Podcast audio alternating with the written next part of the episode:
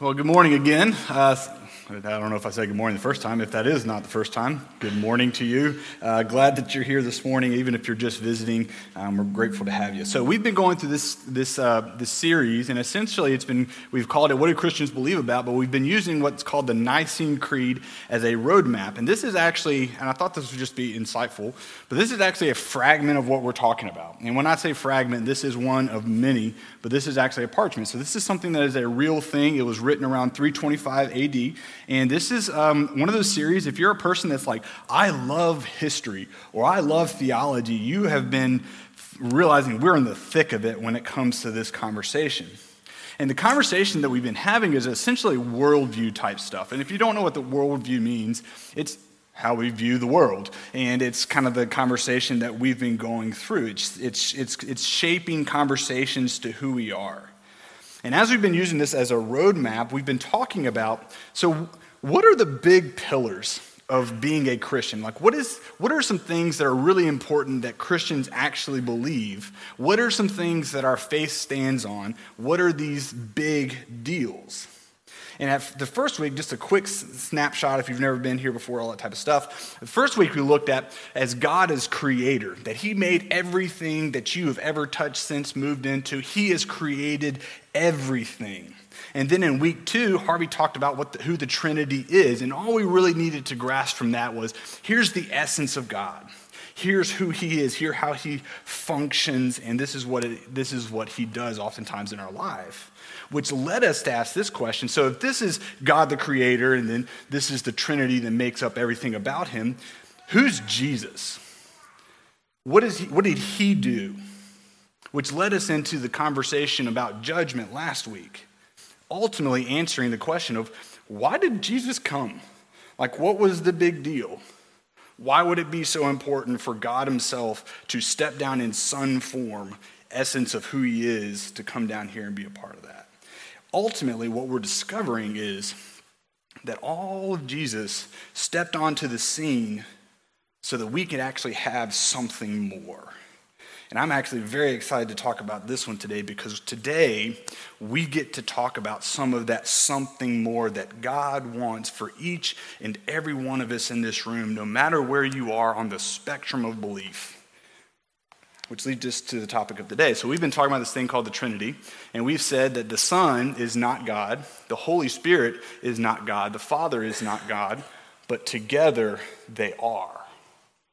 So, today we're going to get into this one right here of who is the Holy Spirit. And this is what the Nicene Creed says. We believe in the Holy Spirit, the Lord, the giver of life, who proceeds from the Father and the Son, who with the Father and the Son and is adored and glorified. All that's saying is God is the Holy Spirit, who has spoken through the prophets, who came down upon the Jordan and preached to the apostles and lived in the saints. Now, quick time out, real quick. Some of us, when we hear the word Holy Spirit, if I be just be very transparent, we get a little nervous. Is that okay to say? Because some of us have grown up in traditions where our minds kind of run to a couple different camps. If you grew up in a tradition that was probably like more rigorous, like if you were in a like a high church, like our brothers and sisters from like um, um, the Anglican church, they oftentimes use a lot of liturgy. So they'll read stuff together, praise God that way. And so the Holy Spirit comes to your mind is like, that's the wild stuff. Like, that's the stuff I don't know what to do with. That dude ran up and down the aisle, and I didn't know how to handle that. That was kind of a moment for me. Like, that might be where your mind kind of runs to. Some of us might run to the other side of the spectrum with the tradition that we grew up in, whereas the Holy Spirit, um, you might go, I didn't know that this was one of those types of churches. And you're kind of nervous right now because we're about to talk about this and you're not really sure what we're going to go through. And these whole spectrum of experiences, they are there for a reason. And I will add this some of the stuff we've experienced with the Holy Spirit is oftentimes the people that have talked to us about the Holy Spirit, I'm just going to say it out loud, they're weird. Is that, is that okay to say? Maybe not. Weird people in the sense. And oftentimes, um, I've often thought, like, I've seen God move in incredible ways and I've seen his spirit move, but then I've had these moments where I don't, I think you'd be weird even if God wasn't with you. Is that okay? Yeah, I appreciate that. I'm just trying to kind of break the ice because this is such a big, big perspective thing. I also was thinking about this, just to kind of continue to get everyone to relax a little bit. There's this random poll that I found, and it said one out of three people, so talking about the weirdness, one out of three people are weird. So if you look to your left, and if you look to your right, and they seem normal, I get all that to say this the Holy Spirit is not something weird. And he's not just some superpower. He is so much more. He is a person. And that's kind of where this gets a little complicated when we start talking about. Well, what do I mean by that?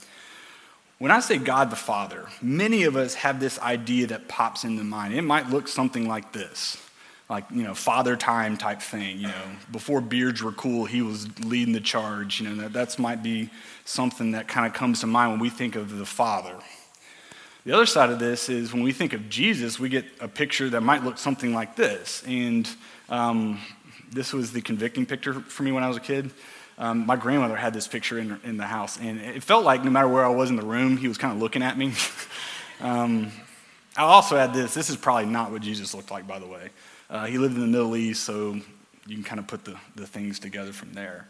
But when I say Holy Spirit, what, is, what does he look like? And if you let me be honest, I don't know if this is what pastors should say, but I'm going to say it. I don't know. And that makes it very hard and complicated at times. And if I'm being further honest about that, it kind of makes me uneasy, if, if I'm being transparent, because it's not clear. I'm a person that loves clarity as much as I can get it. I don't like to beat around the bush. I like people to be upfront and honest about things and just tell me how it is.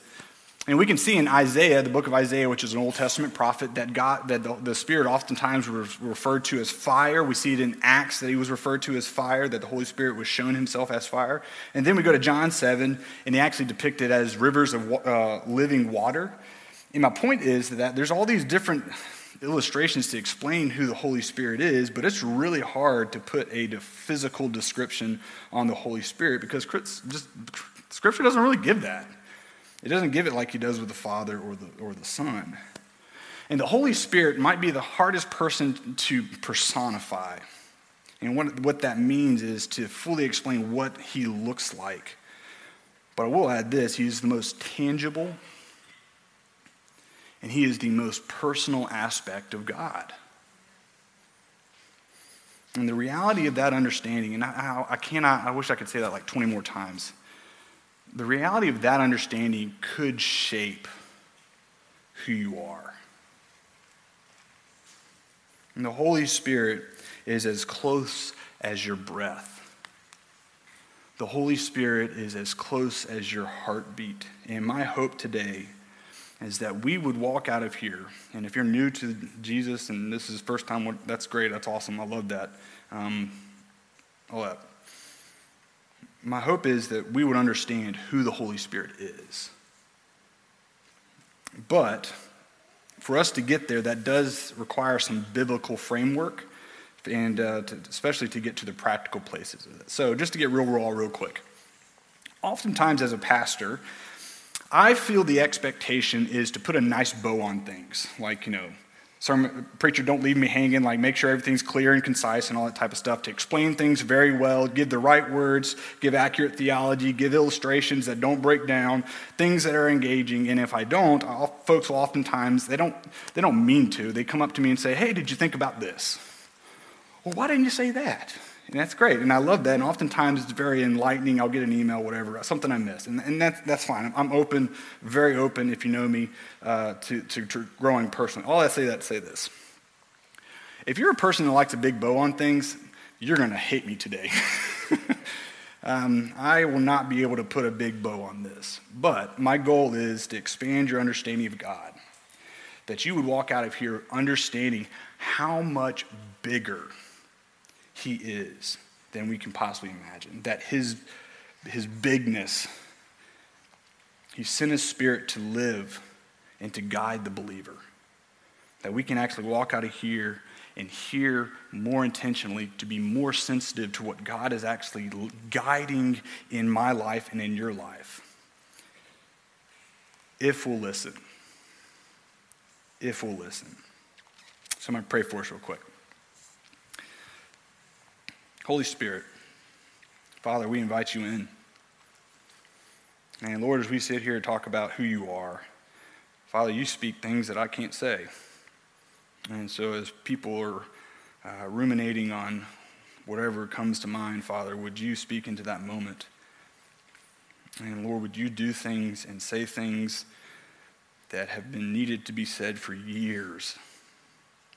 And Lord, I also pray for hearts that they would be softened in the next few moments, that they would hear your truth and who you are in ways that they may have resisted for years. So, Father, I thank you for going before us and the promise that you have done that already. Lord, we ask you in today. In your name I pray. Amen.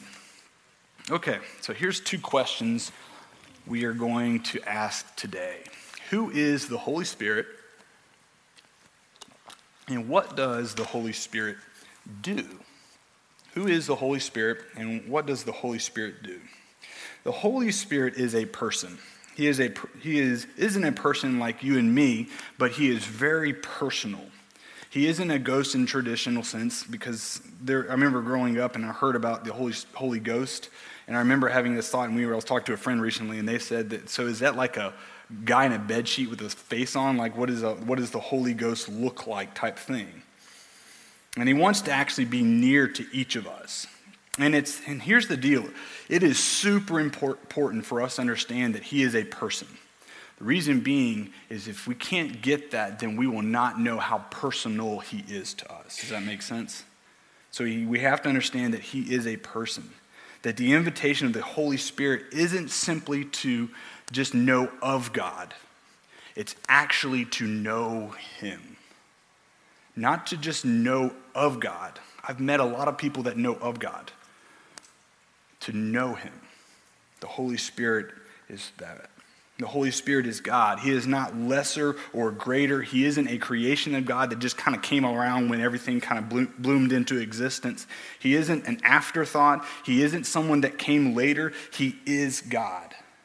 Everything God is, is the Holy Spirit. And here's the other thing we need to know for every believer, we recognize that Jesus was who he says he was. When that happens, the Holy Spirit comes in and actually takes up residence inside of you the moment that you step back and say, That really happened.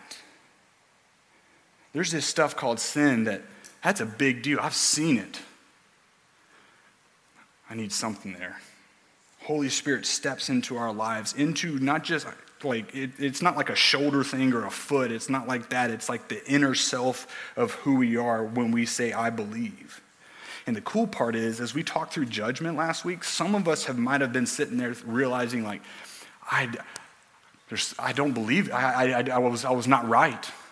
And you said that prayer with me, and you, in that moment, the moment that you said, I believe, what you experienced in that moment is the Holy Spirit came into you because of your deep belief. Now, some of us, we're very sensitive to that type of stuff, and you felt it right in that moment, which is awesome. Some of you, have like one feeling and it's hunger, and you're like, well, I didn't feel anything at that moment, and, and that's okay. But Scripture promises the moment that you step in and actually believe who God is, and deeply in who you are in your essence, the Spirit steps into your life and begins to speak to you. And as you think about this, as a believer, this is the best news that you could possibly hear today. You want to know why? Why, preacher? Thanks for feedback. Thank you. I don't know. Because that means that you don't need just today. You can step out of here Monday morning, God with you. That's a big deal.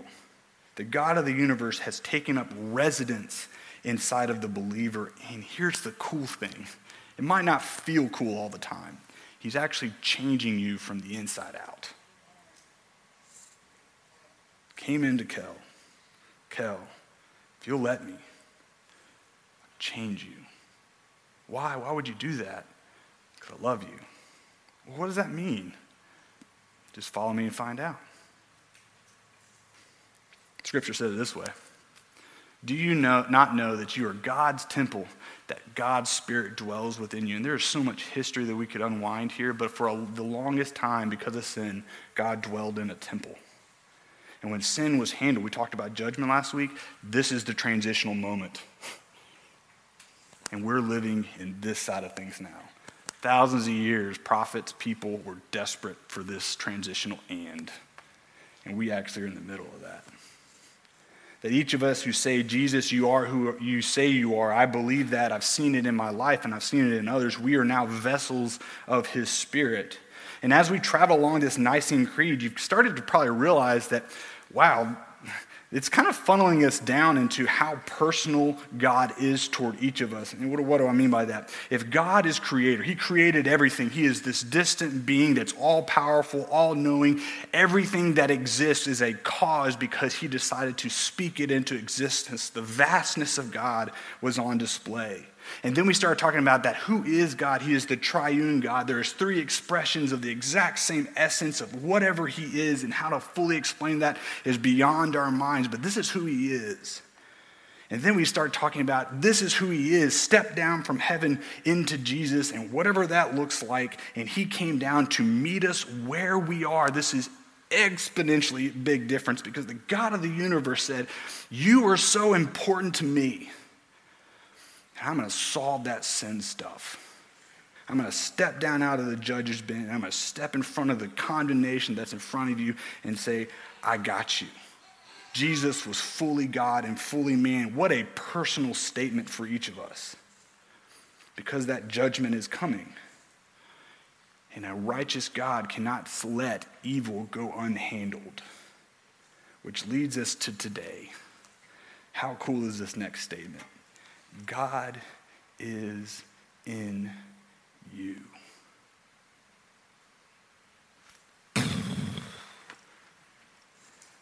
That is good news. This is what Jesus said about the Holy Spirit.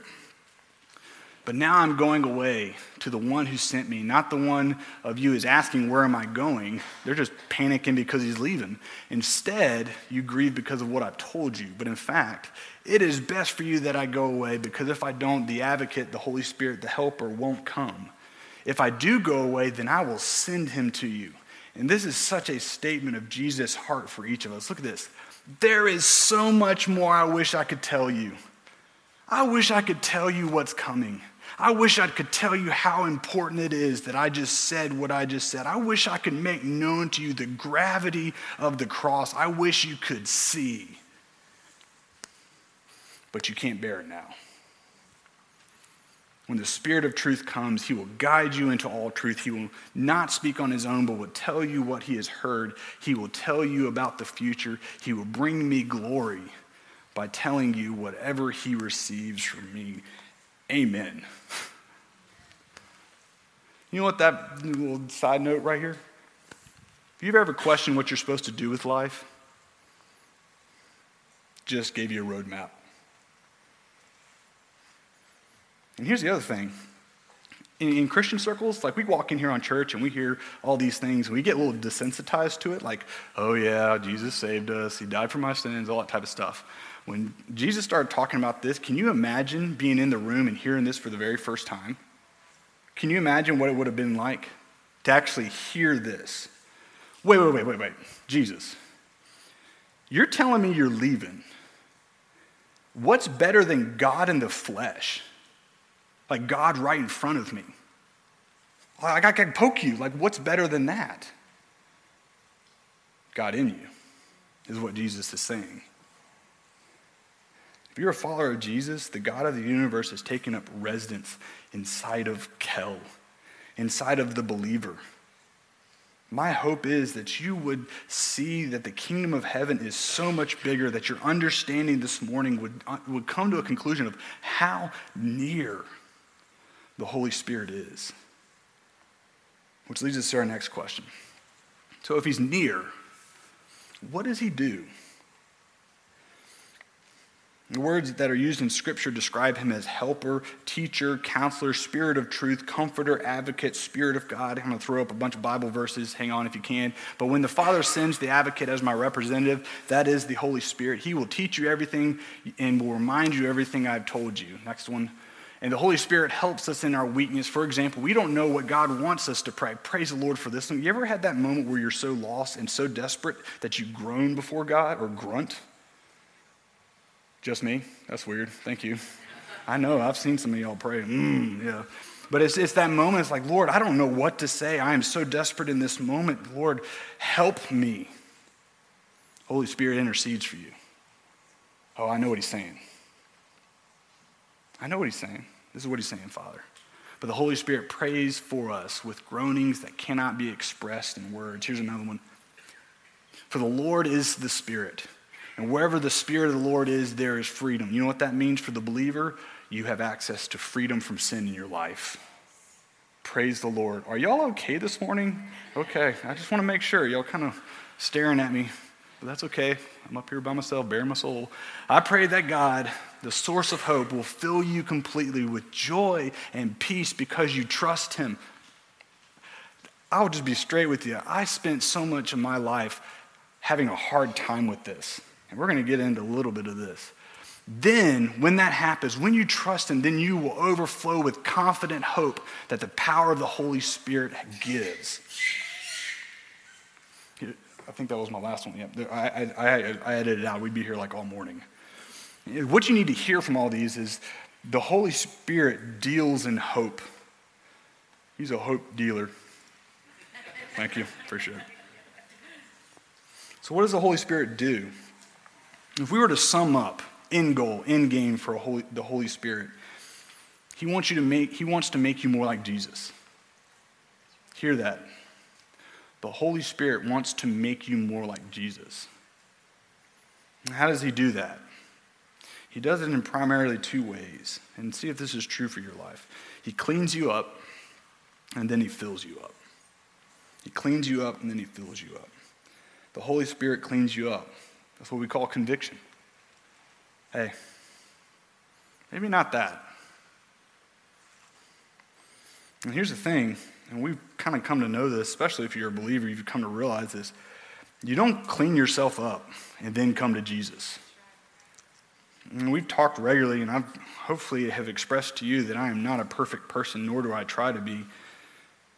But we're all broken.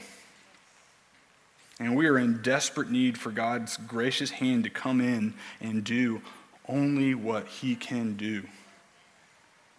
That you can't earn this. And the first thing the Holy Spirit does, He comes in and He cleans house. He convicts. He says there's a better way. This is what it, Scripture says. And when He comes, He will convict the world of sin and of God's righteousness and of the coming judgment. Point blank, the Holy Spirit will make known that you need a Savior. That your life is so messed up that you could never fix it. So you need someone else too. You need Jesus. So I was looking for an illustration this week to kind of dial into this because people attach illustrations. So there's this new thing in cars now. Um, maybe you've experienced this. It's called lane assist.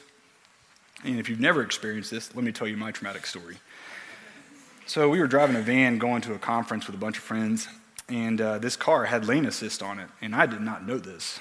And I didn't know what lane assist was. So this was a very scarring moment. But what it is, is if you start to veer out of the lane, the steering wheel will vibrate dramatically like a flat tire dramatically. And I remember driving down the road, and all of a sudden, I, I, don't know what was going on. I was eyes on the road, though my wife would probably say otherwise. Eyes on the road.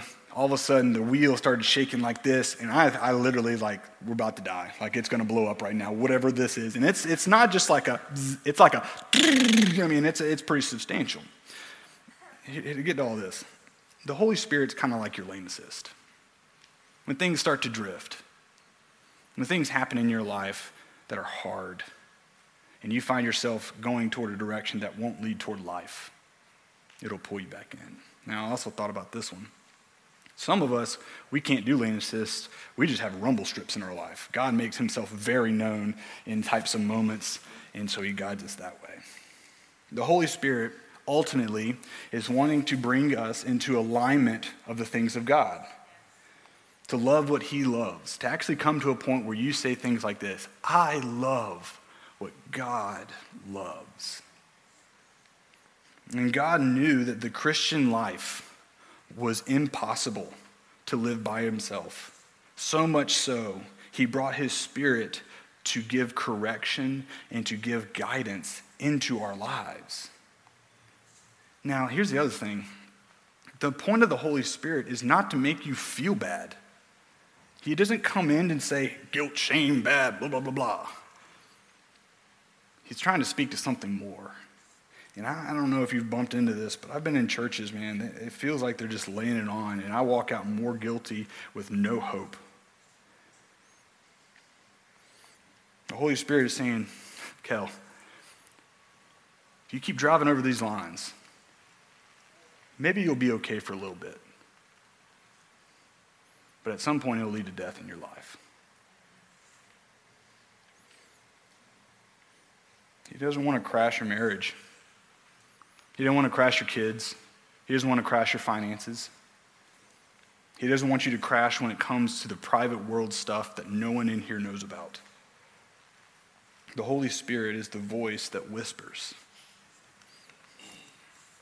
Hey, don't do that. Don't think like that. Don't approach that person that way. And we've heard that one, but he also says stuff like this Well done. You made the hard call. That was the right thing. Your father is so proud. He does both. And you need to walk out and hear that one. I, I got a, a feeling that some of us have walked in that the Holy Spirit was always pointing his finger in our chest. But he's also the same God puts his hand on our back. And we need to hear that. So here's another question. So if that's all true, why a guiding voice? Well, there's an internal war, and you have felt this. So I say, let the Holy Spirit guide your lives. That's a pretty powerful statement right there. Then you won't be doing what your sinful nature craves. The sinful nature wants to do evil, which is just the opposite of what the Spirit wants. And the Spirit gives us desires that are the opposite of what the sinful nature desires. There is a conflict happening in every single person in this room and on this planet. Your old life you knew before Jesus is in conflict with the new life that Jesus is leading you to. The Holy Spirit speaks to you in a new way, and your sinful desires will come to the surface, and we're faced with both. The Holy Spirit says things like this That's not who you want to be. That's not who you are. The Spirit will convict us into alignment for the things of God. This glass represents your life. The goal of the Holy Spirit is to come in and start cleaning, right?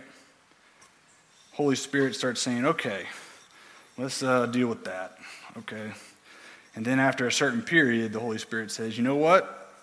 If you get that gross stuff out on the inside, then man, something would change Forget all that nasty stuff at the bottom. Man, can you imagine what your life would look like afterwards?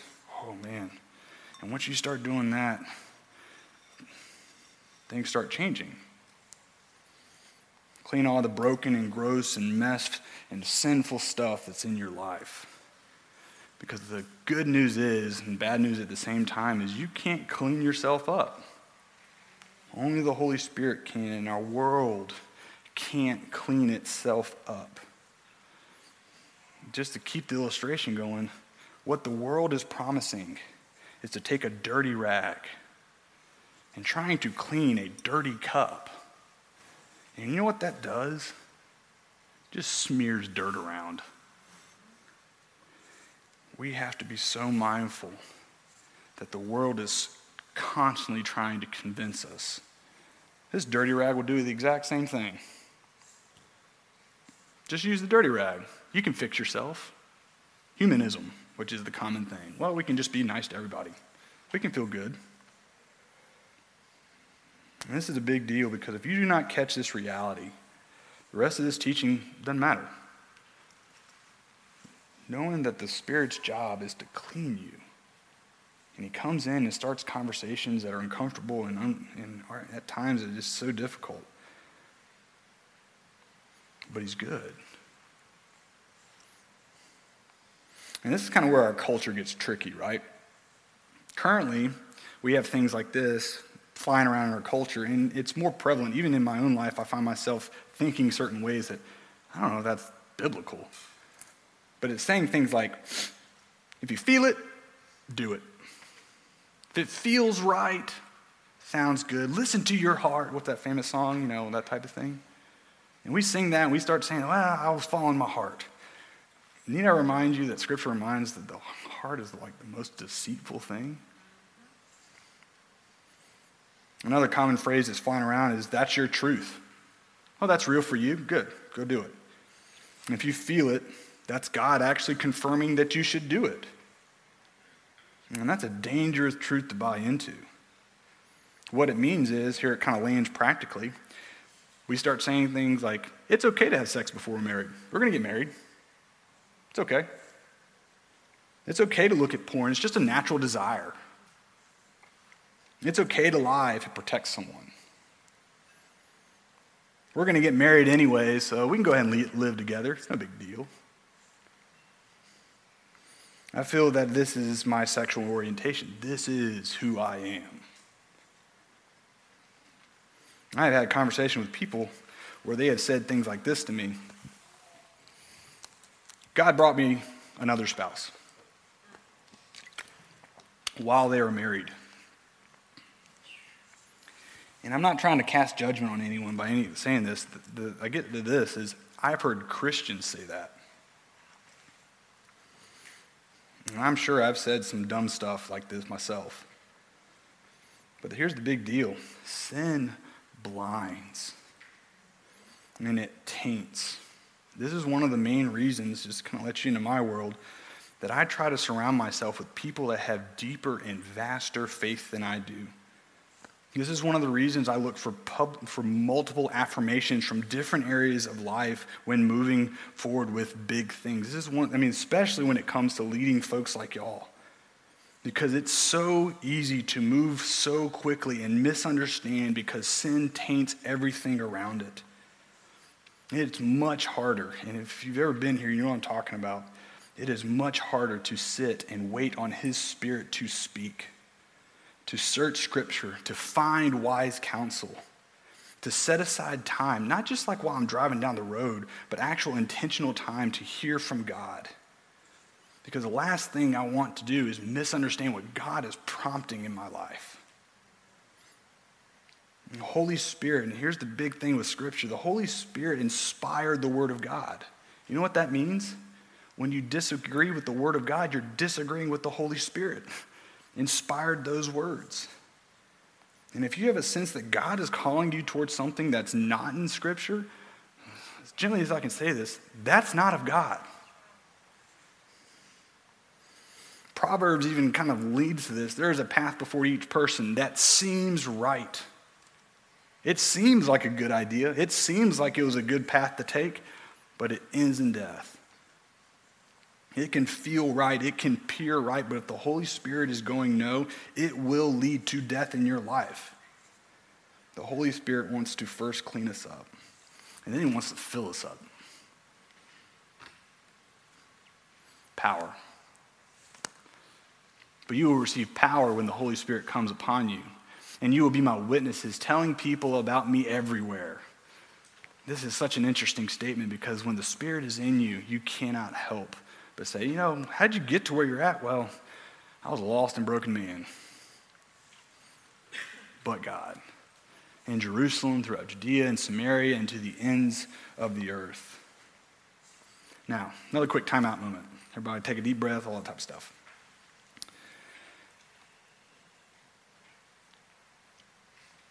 Let's throw this verse up real quick.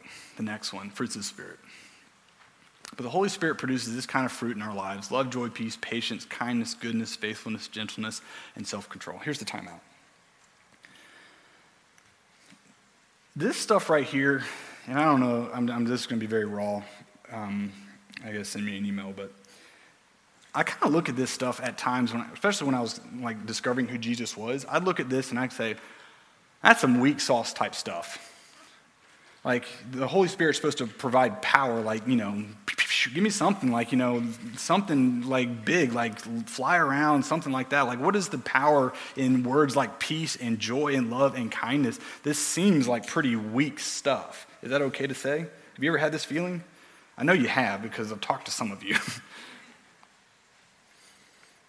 but when it talks about power in Scripture, it's not referring to that type of thing. And the longer I live, and this is the thing that's continually striking me in my life. This is one of the reasons I, I just say this I hate reading. I hate it. I don't like it. But I have found that there are people that have answered things and have wisdom so far beyond me. And they start talking about stuff like this. And the longer I see those that have known Jesus for years, I can only dream of and have intentionally pursued him through the most terrible of storms, I'm beginning to realize how much power is in these words. How much power is displayed in patience. Patience. How much power is given through kindness. To actually experience the power of following God and not choosing sin. And when our lives are rooted in Christ, the fruit that grows from that type of relationship is these things. This is the manifestation of the Holy Spirit in someone's life. And you might not know this, but these things right here, this is what you want. How do I know that? These are the things you hope that people will treat you with. These are the things you hope for. There's so much power in this. And the Holy Spirit wants you to know how deeply loved you are by the Father. That He takes your cup and He starts to clean it. You know, this is why, as we say as a church, um, this is who we are. We want to inspire people to follow Jesus, introduce them inspire people to follow Jesus, to actually thrive by finding him personally and in Christian community that ultimately pours out into to those around us.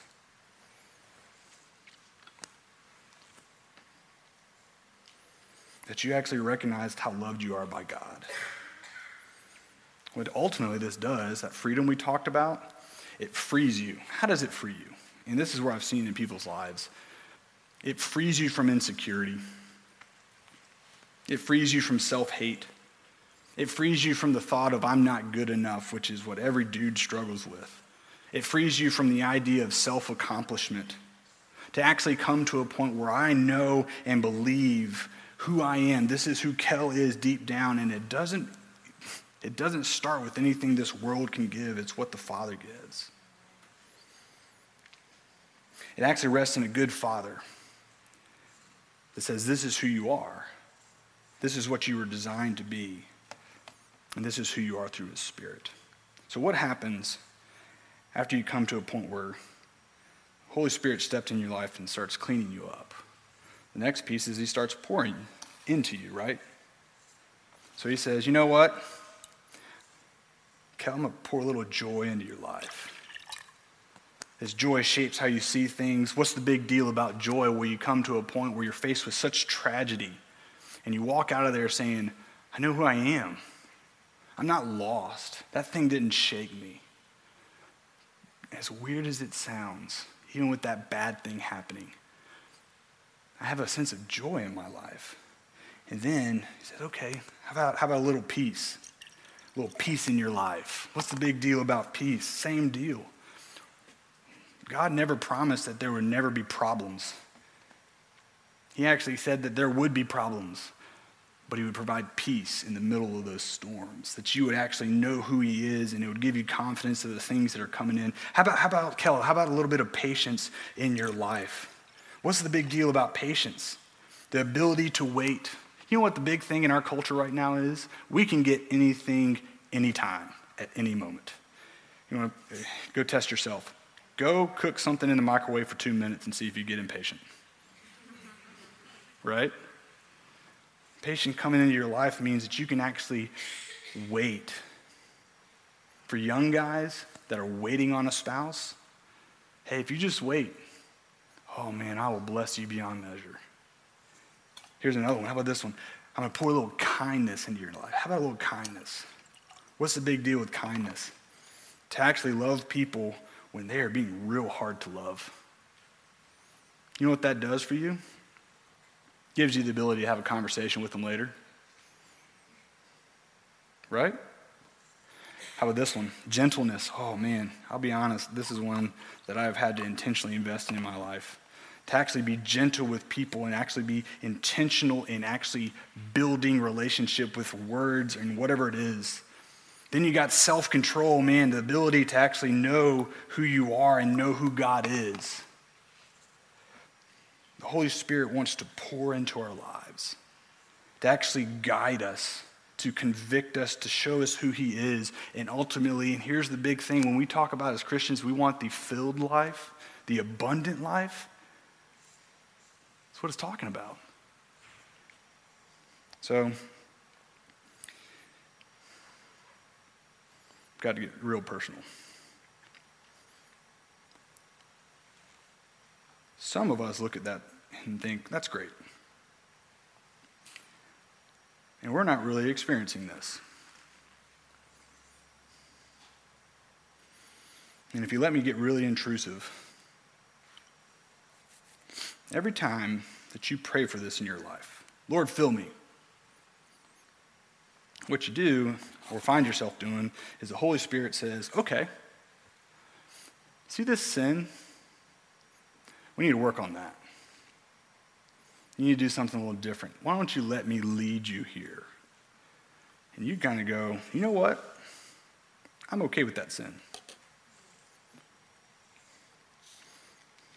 You don't really trust that God has good intentions for you. And what that really is saying that is you're okay with the level of death that that's producing in your life. It's preventing the filling that's happening there. And what that also says here, and this is the crazy part, is that that sin is now defining your relationship with God more than your relationship with God. This is what it talks about when it talks about grieving the Holy Spirit.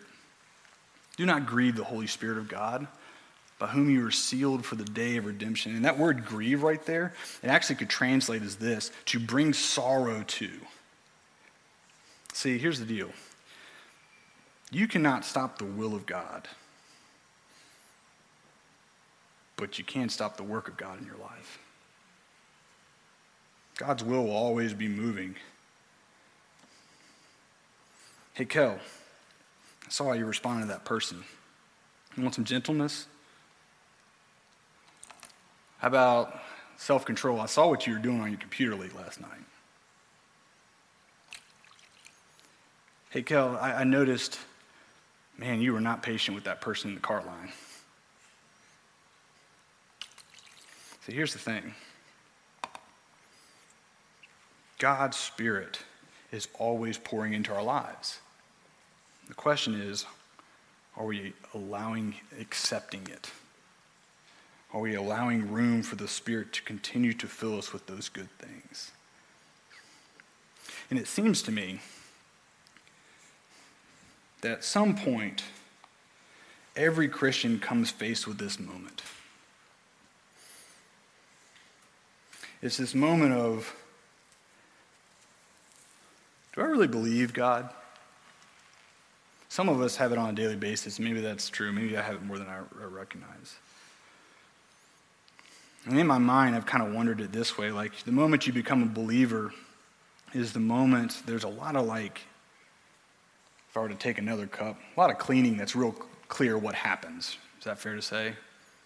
Probably shouldn't stub my toe and say that word anymore, you know, that type of thing. It's like, ah, that's kind of a kind of a thing. But if you were to imagine finding God is like mining, that you will mine the depths of God, that you walk the, the, the tunnels that people had mined before you, and you look around and you're amazed, wow, that's all God, that's all. And then one day you come to this point where now you're at the end of a tunnel. And now you come face to face with, you know, I, I believe in God, but am I going to do the work to keep seeing where this tunnel goes? And, this, and I think the sad part is, and I've seen this in my own life at times, is I've seen Christians camp out at the end of tunnels because they don't want to do the work. if I can just kind of say that out loud. How that plays out practically is you know it's good to actually read your Bible. You know it's important to have scripture in your life. You know it's important to actually set aside time to actually hear from God. And some of us have found ourselves to where we're realizing that God's been pouring into my life, and I am more interested in the lust that's present. I'm more interested in being angry. I'm more interested in all the things that I currently hold because I'm afraid I might not have what I currently have. Can I just give you some hope? That's not true. God promises so much more. So, what should the response be to all this? Your Monday probably should look different on some level. Your Tuesday should look different. How should it look different? Here's the thing I would ask him. So the band obviously is coming up. I would ask him. And what we're going to do is we got a bunch of passages we're just going to put on screen. Band's going to play in the background. And it felt that it was the right thing to do, which was to simply give us an opportunity to hear. So there's going to be a bunch of passages on the screen. And I just want to, I want you, want you to read them. And I want you to ask, what, Father, what are you speaking to me? And here's the challenge go do it. It's not for your neighbor. Monday, what is God setting up for you in your life? Would you pray with me?